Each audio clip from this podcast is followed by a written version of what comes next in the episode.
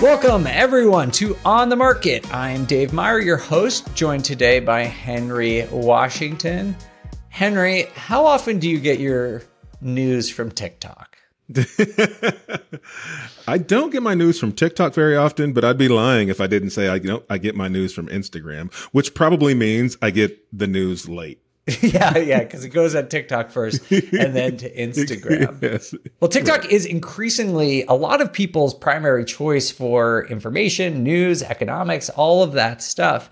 And there's a new trend emerging on TikTok about the economy. And the idea is that the U.S. is in a quote unquote silent depression.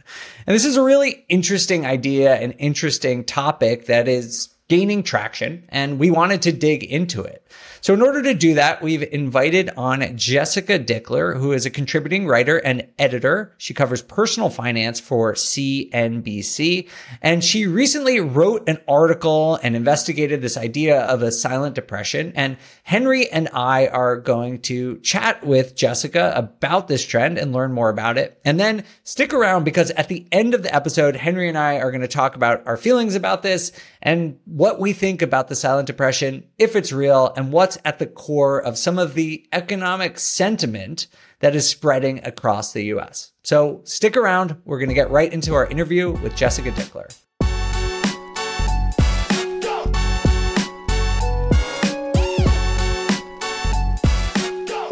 Jessica, welcome to On the Market. Thank you for joining us. Thank you for having me. You wrote an article called, Is the U.S. in a Silent Depression? Economists weigh in on viral TikTok theory. So there's a lot to unpack in that headline, but let's just start with what this trend is and when did it start? Okay, so there's this idea that's been gaining a lot of traction on social media, particularly TikTok, about being in a silent depression. People are basically sharing their experiences that it's harder today to get by, things cost a lot more, just going to the grocery store or buying gas eats up more of their take-home pay, and it's less affordable now than it's ever been in the past. Just at first glance, that seems mostly to surround the idea of inflation, that things are getting more expensive. Is there something else to this idea? Because when I hear depression, generally I think of something beyond just inflation. Right. Well, that is the crux of it. I mean, the U.S. economy has remained remarkably strong coming out of the pandemic, even dodging these recessionary forecasts for months and months. But at the same time, we've seen inflation spike in this very short amount of time. And yes, housing, food, transportation, those all cost a lot more than they did just a few years ago. And that's what's really driving people crazy. So when they compare what things cost today to just in their recent memory, it's clear that things are a lot more expensive, and they feel like that's this silent depression that they're talking about. Yeah, I was looking at some of the videos from the trend, and it's tough seeing things that compare, a lifestyle from the 20s and 30s to now. But what does kind of grab you is when they talk about percentages, right? Like the percentage of their income that is allocated towards a car payment, or a percentage of their income that's allocated toward the housing expense. That percentage does seem, it is a lot higher. What's the age group of people that are typically talking about this silent depression? Yeah, this is really popular among young adults, particularly those starting out. Housing especially has weighed on them, because it used to be that you would graduate from college, maybe rent an apartment or even buy a home. That is so out of reach for many people today, especially with a starting income. And if you don't already own a home, then you don't have the advantage of higher home prices to leverage into a new house purchase. So you are looking at higher home prices, smaller supply, and of course, mortgage rates, which we've seen really jump in the last few years. I mean, they've come down and are now a little over 6%, but that's still twice what they were 3 years ago. And are these videos catching on? Like, is this sort of becoming a mainstream idea that we're in a silent depression, or how popular are they? Well, yes and no. This idea has become very popular, and on social media, these sort of negative sentiments seem to resonate a little bit more. But there is also the reality that many economists say the country is doing remarkably well. We've seen GDP grow every quarter, which is generally a measure of the health of the economy, and people have jobs. And that's really the number one determinant. So of how people are doing is whether they have a job or not. And the unemployment rate has held steady at 3.7%, which is near a historic low. So, I mean, there is all this good data out there, but at the same time, these negative ideas, once you plant the seed, they tend to grow. And that's what's happening. Where would you say, because obviously you've covered this and you've covered other stories like this. So where would you say, if there is one, the disconnect between kind of what's happening now and what people are feeling towards what happened in the past in a real depression? Yeah, I mean, I think the disconnect really comes down to the affordability crunch that we're in right now, which is a very true thing. Even though the economy has been trucking along and the unemployment rate is low and people generally have jobs if they want jobs, at the same time, it does cost a lot more to go to the grocery store, to travel, to buy a car. Young adults also have student loan payments that have resumed after a very long pause, and people kind of got used to not paying those. So, yeah, I mean, in your take-home pay, there's just not enough left over at the end of the month to feel good about your financial standing. And that's what we're seeing play out on social media.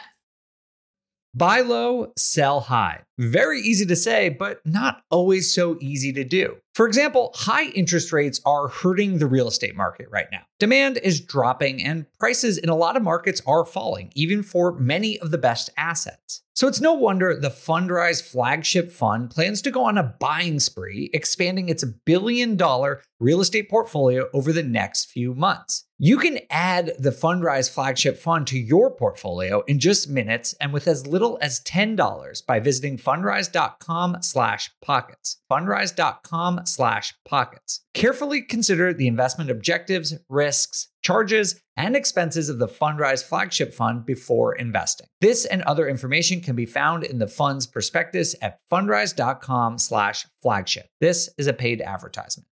You're trying to close on your next rental, so why is your insurance company dragging its feet? With long lead times and never-ending paper forms, it's no wonder it takes forever to finally get a policy. Modern investors deserve better. They deserve Steadily.com. At Steadily.com, you'll get fast, affordable landlord insurance available online 24/7 in just a few clicks. You can even get next-day coverage, which takes just minutes, by the way, to obtain. And you can do it all from your phone. Steadily was founded by landlords who created insurance products tailored to the unique needs of this industry. It's their sole focus, and that's why landlords nationwide consistently rate them 4.8 out of 5 stars. So whether you've got a single-family, short-term, or multifamily portfolio, Steadily.com can secure the best coverage at the best price to protect your properties. Discover how Steadily can save you both time and money on your rental property insurance. Visit Steadily.com for a commitment-free quote tailored to your needs today.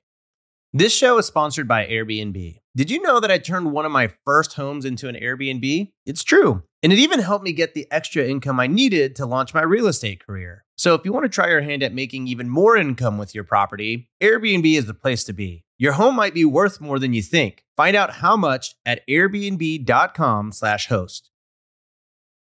I think it's important to note that there is some data that supports this. As Henry cited some of the housing statistics, but also just for a lot of the pandemic years, so 2020 up until basically, about a year ago, we were seeing that inflation was outpacing wage growth. And when you adjust for inflation, that means that everyone's, on average, spending power for the average American had been declining. Now that has reversed since April of 2023, and it's now about 1% better for wage growth over inflation. But there's still a long way to go in terms of making up for the years of inflation eroding spending power. So there is some, logic and math behind what this trend is talking about. But what do economists think about this? You've mentioned some things about GDP. I don't know if you've spoken to any economists directly, but how do you think they might respond to this concept of a silent depression? The economist that I spoke to for this article really balked at that idea, just saying that the idea that we're in a silent depression is completely divorced from reality. Of course, in many ways, the country is in a lot better shape than it was nearly 100 years ago. There are social safety nets. There's a better quality of life. People have more equal opportunities, so that just from kind of an economic standpoint, the math doesn't really math on the silent depression concept, but that doesn't quite capture the emotion of what it's like today. So technically, as you know, from the economic standpoint, depression is really defined by, how the economy is doing. And we're just not seeing that play out in the numbers. So we've only had one depression in this country's history, which was the Great Depression, which spanned a decade, and unemployment hit about 25%. We're nowhere, things are nothing like that today. In many ways, we're much better off. Yeah, I tend to agree with you and the economists. I think what people are so caught up in is that the basic human needs of shelter and food are more expensive, and it makes it feel like a depression. But I think it's like this, we're getting these terms mixed up or confused with each other, because what we have now that wasn't available then, and you guys hit on it before, was availability of jobs, right? People can find a job pretty easily right now if they want to. It may not be a job they love, but finding a job is a possibility. In the depression, that wasn't a possibility for everybody. There just wasn't the money to go around. But also convenience, right? With the advancements of technology, you can make money without a job now. You can make money on social media or selling digital products, or just people's ability to reach an audience and then monetize that audience is far more available now than it wasn't before. So you don't actually even have to go get a job. And so it's, yes, you have to go make more money now to be able to afford the necessities. And that is, or could be seen as a problem, but the opportunity is far greater. Yeah, definitely. And so many people are taking advantage of that. Even, like you said, you can pick up sort of a side gig on your phone or sell things out of your home. It's never been easier to do that. And it's a great way to kind of supplement your income, which is what a lot of people, that's the reality that a lot of people are facing, that maybe they need a job and a side gig to make it, to make it work.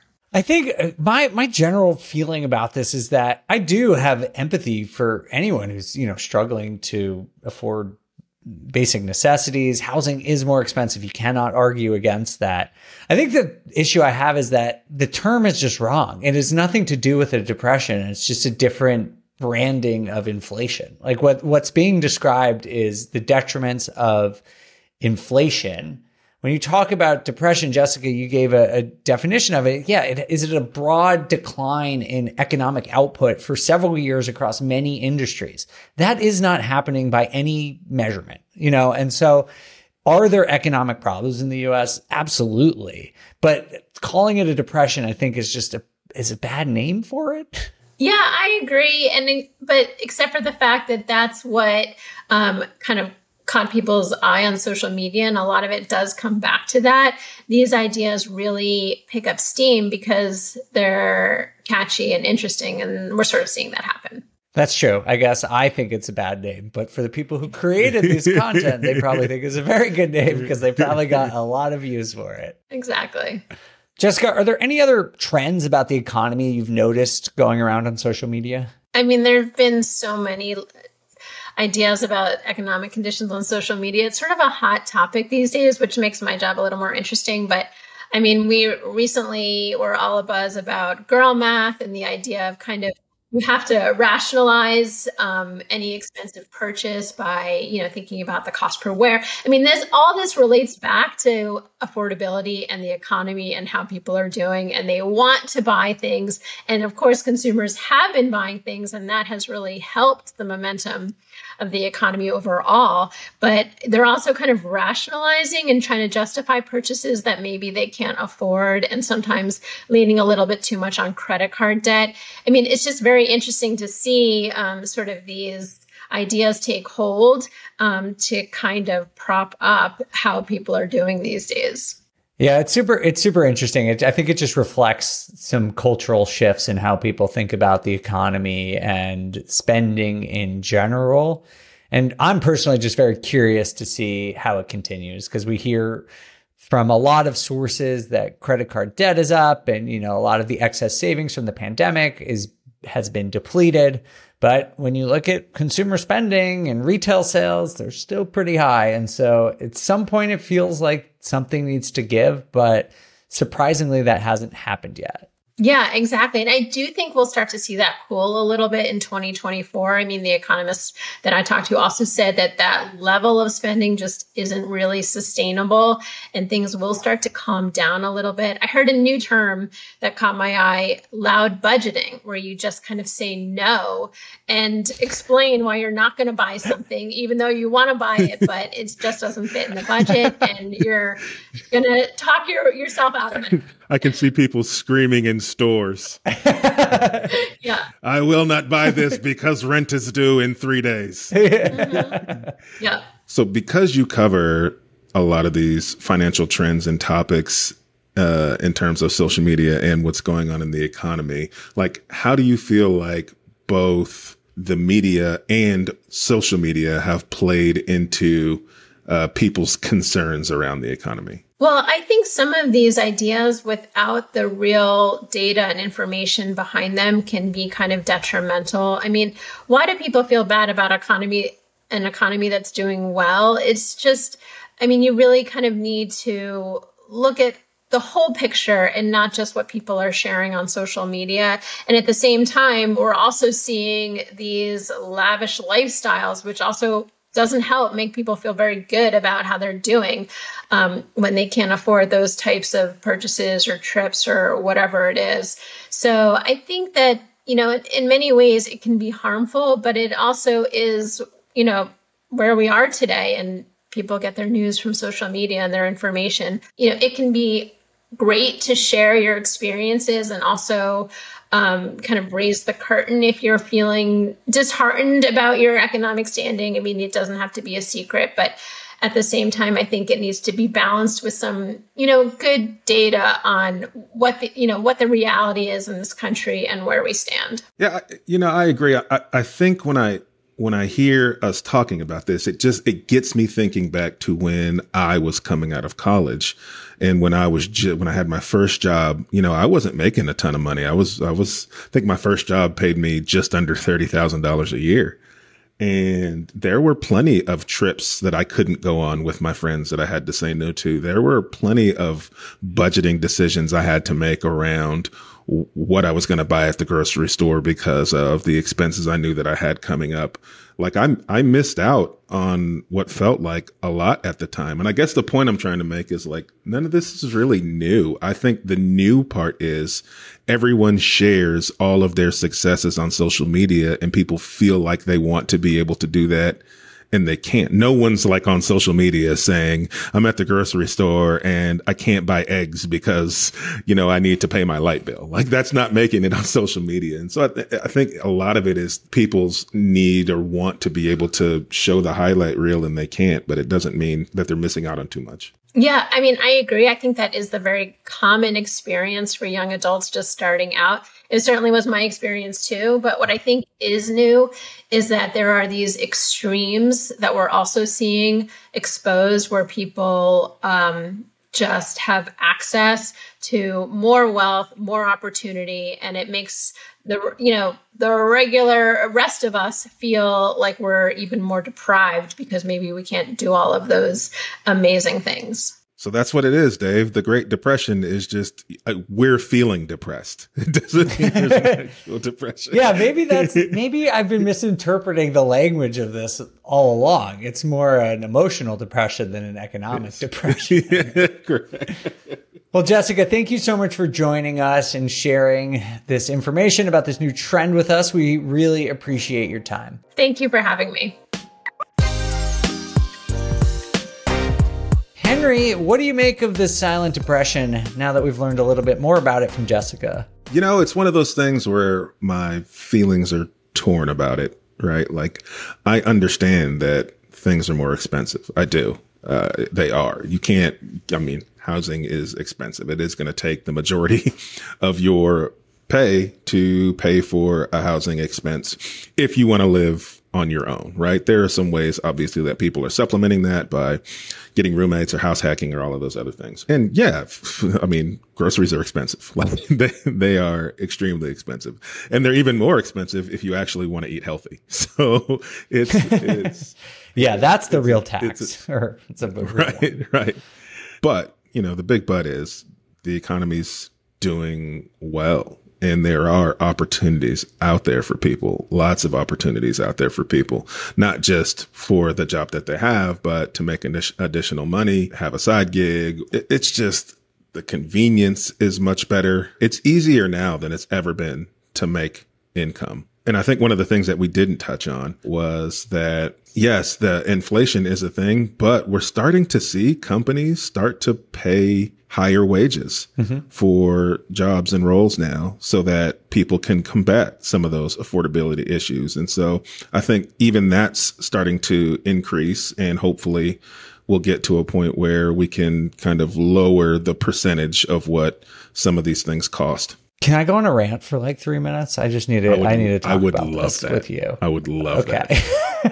Like, nothing would make me happier. My wife says I get in Larry David mode, where I'm just like complaining about these like little inane details about things. If you watch Curb Your Enthusiasm. Oh, I know Larry David. Yeah. So anyway, I think, you know, the thing that sort of annoys me about this trend is that it's just mislabeled. It's using one economic term that describes a specific thing to describe a totally different thing. Like, a depression and inflation are totally different things.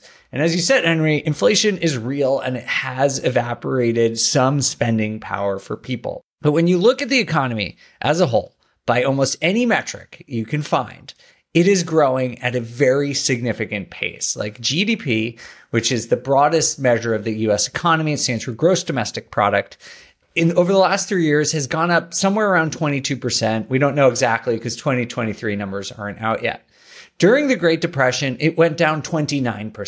So you're talking about growth of 20% versus decline of 29%. Not to mention all the things about convenience that Henry said. So the idea that I watched some of these videos too, and some were like, this might be the worst US economy ever. That is just like patently ridiculous and just doesn't look at anything like at the history of the US. That said, there is economic challenges with the US right now. And I think it's like, the reason it annoys me is because I think they're just missing the main points about like why they're struggling. And like, GDP is growing. So when you look at the big economic picture, the pie is growing. That does not mean that the pie is like everyone feels the growing of that pie equally. And so I think that's what people are actually frustrated about, is that certain groups of people, either, you know, wealthy people, but I also want to call out older people, have absorbed a lot more of the wealth gains of the last 15 years than younger people. And I think that's, you know, something that should be talked about, but that doesn't mean that we're in a depression. I think it just means that there are these big generational divides in like where people, how much wealth is being created.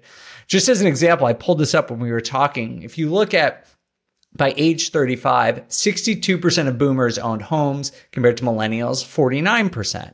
About 14% of millennials right now have negative net worth. At the same age, baby boomers were 8%. So you can see there are differences, and that is something that is worth talking about. But that doesn't mean we're a depression. It's a totally different thing. It's a totally different word. That's the end of my rant. Mic drop. I'm sorry. I had to say it. No, it needs to be said. Well, I don't expect you to respond to that. No, my response is every time I see somebody post one of these videos, I go to their feed and I start scrolling backwards, and I can always see like a trip or a cool car or like it's like them years there's money's being spent. Yeah.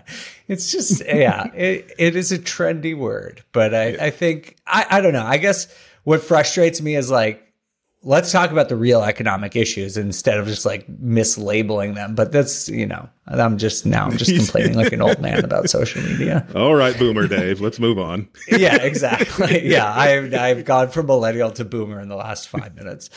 All right. Well, I think that's good thing to get out of here on. Well, Henry, thank you for your thoughtful and good questions here. Appreciate the conversation. And thank you all for listening. We appreciate you, and we'll see you for the next episode of On the Market. On the Market was created by me, Dave Meyer, and Kaylin Bennett. The show is produced by Kaylin Bennett with editing by Exodus Media. Copywriting is by Calico Content, and we want to extend a big thank you to everyone at BiggerPockets for making this show possible. The housing market is changing, and finding your way right now can be a bit tricky. There are rate shifts, there are confusing headlines, but at the end of the day, your goal hasn't changed. You probably still want financial freedom as much as ever. Well, the good thing is that experienced investors know it's not about trying to time the market. It's about the amount of time you have in the market.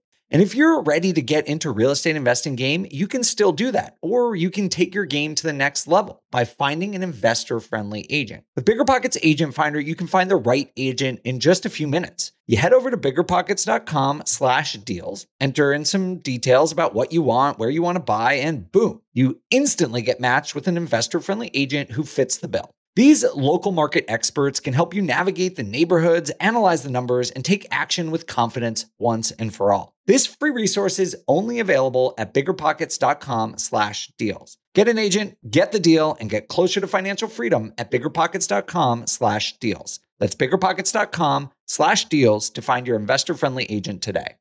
The content of this podcast is for informational purposes only. Past performance is not indicative of future results, and all hosts and participant opinions are their own. Investments in any asset, real estate included, involves risk. Use your best judgment and consult with qualified advisors before investing. Only risk capital you can afford to lose. BiggerPockets LLC disclaims all liability for direct, indirect, consequential, or other damages arising from reliance upon information presented in this podcast.